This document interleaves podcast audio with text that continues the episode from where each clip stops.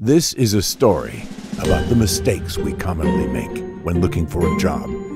And obviously, this is a story that will end with a lesson. This is a series of unfortunate resumes.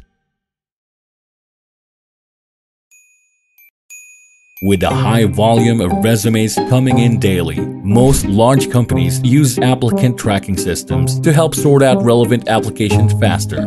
These highly efficient creatures pinpoint keywords based on the position you're applying for. Up to 70% of the best written resumes end up eaten and discarded by these little fellas just because they don't have the proper format or keywords in them. Looks like someone forgot to tell our heroes to optimize their resumes. So kids, don't forget to follow the proper format and keywords for your resume. You wouldn't want yours eaten by the ATS monster now, would you?